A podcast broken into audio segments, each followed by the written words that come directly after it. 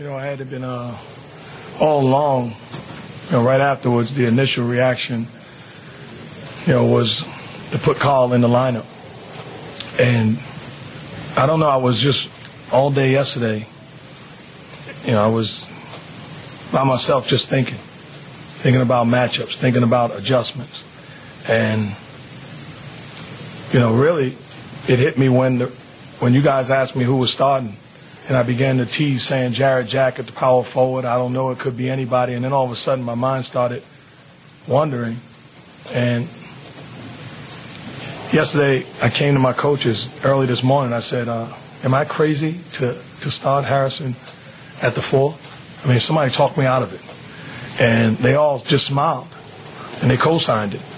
And I knew it was the right thing. It doesn't matter who starts. I got a tied together team that I'm incredibly proud of.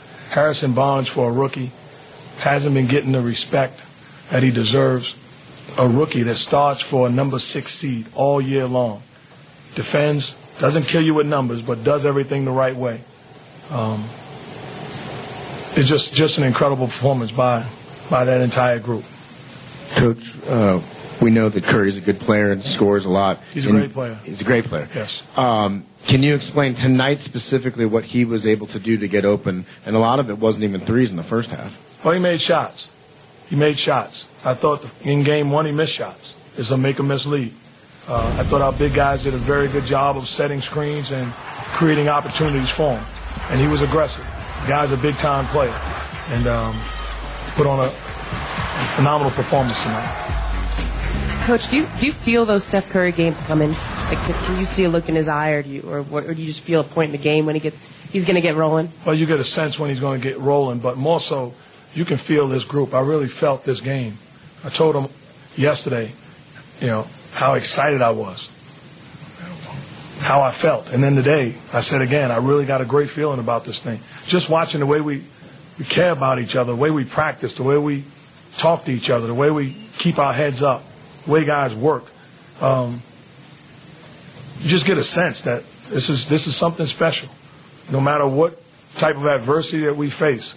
You know, it's special to have a, a leader like David Lee still engaged, still talking. I looked over during the timeout with my coach's huddle, and he's in there. You know? I mean, that's that's special. That's special.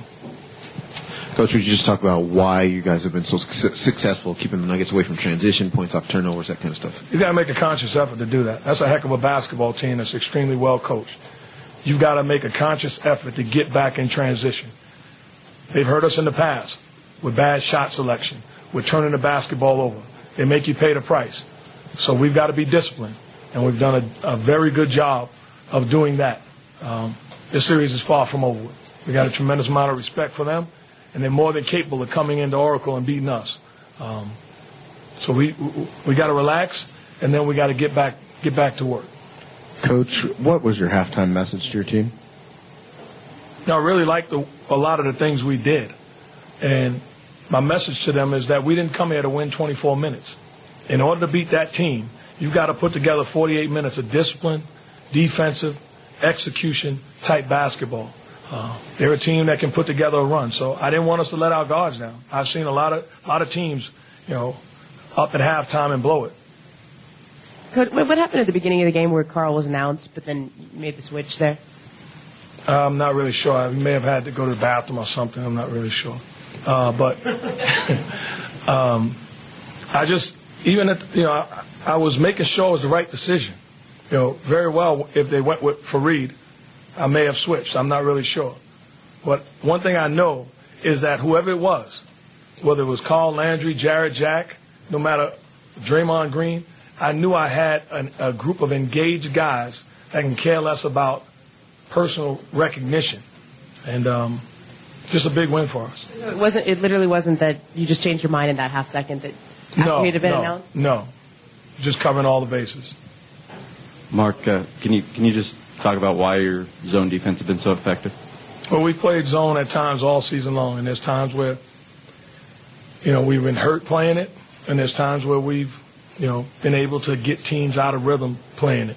Um, it's been effective because we've made multiple effort plays, because we're protecting the paint. Um, you know, quite honestly, it was a, a, run in the second half where they were five for five against our zone. So, you know, it's it's it's it's a make or miss thing. We we our bread is buttered on man-to-man defensive principles. So we don't want to give anybody a steady steady diet of zone defense. Uh, it was to give us a breather and try to get them out of sync a little bit. Coach, Jack had a, a rough game one. Uh, what made you put him in the starting lineup this game? I really don't care about, you know, think about a rough game one and almost had a triple double. He's a gamer. You know, he, the day before he went to the gym and shot. Last night, went to the gym and shot. The guy is a great competitor, a great leader, and he's not going to quit. You know, I think, know, with all due respect, the same stuff that Andre Miller is made up uh, with, Jarrett Jack is. Uh, they're carbon copies. Two pros that compete, play with an edge, and um, I think are extremely underrated. When you talked to your coaches this morning about whether you were crazy or whether Harrison Barnes sounded like the right idea, did you at any point bring up the notion that maybe you might want to shoot 65% too? We're a very good shooting basketball team. I did not bring that up. Um, but we got guys that can knock down shots. When you talk about, you know, Klay Thompson and Steph Curry, in my opinion, they're the greatest shooting backcourt in the history of the game. And I'm a guy that's just not throwing that out there. Uh, I followed basketball my entire life. Not only played, covered, but I was a fan as a kid. I watched the great players. And um, these two guys are absolutely off the charts. I would have put Reggie Miller and myself in there, but I held him down. Anything else? Great. Thank you. Appreciate it.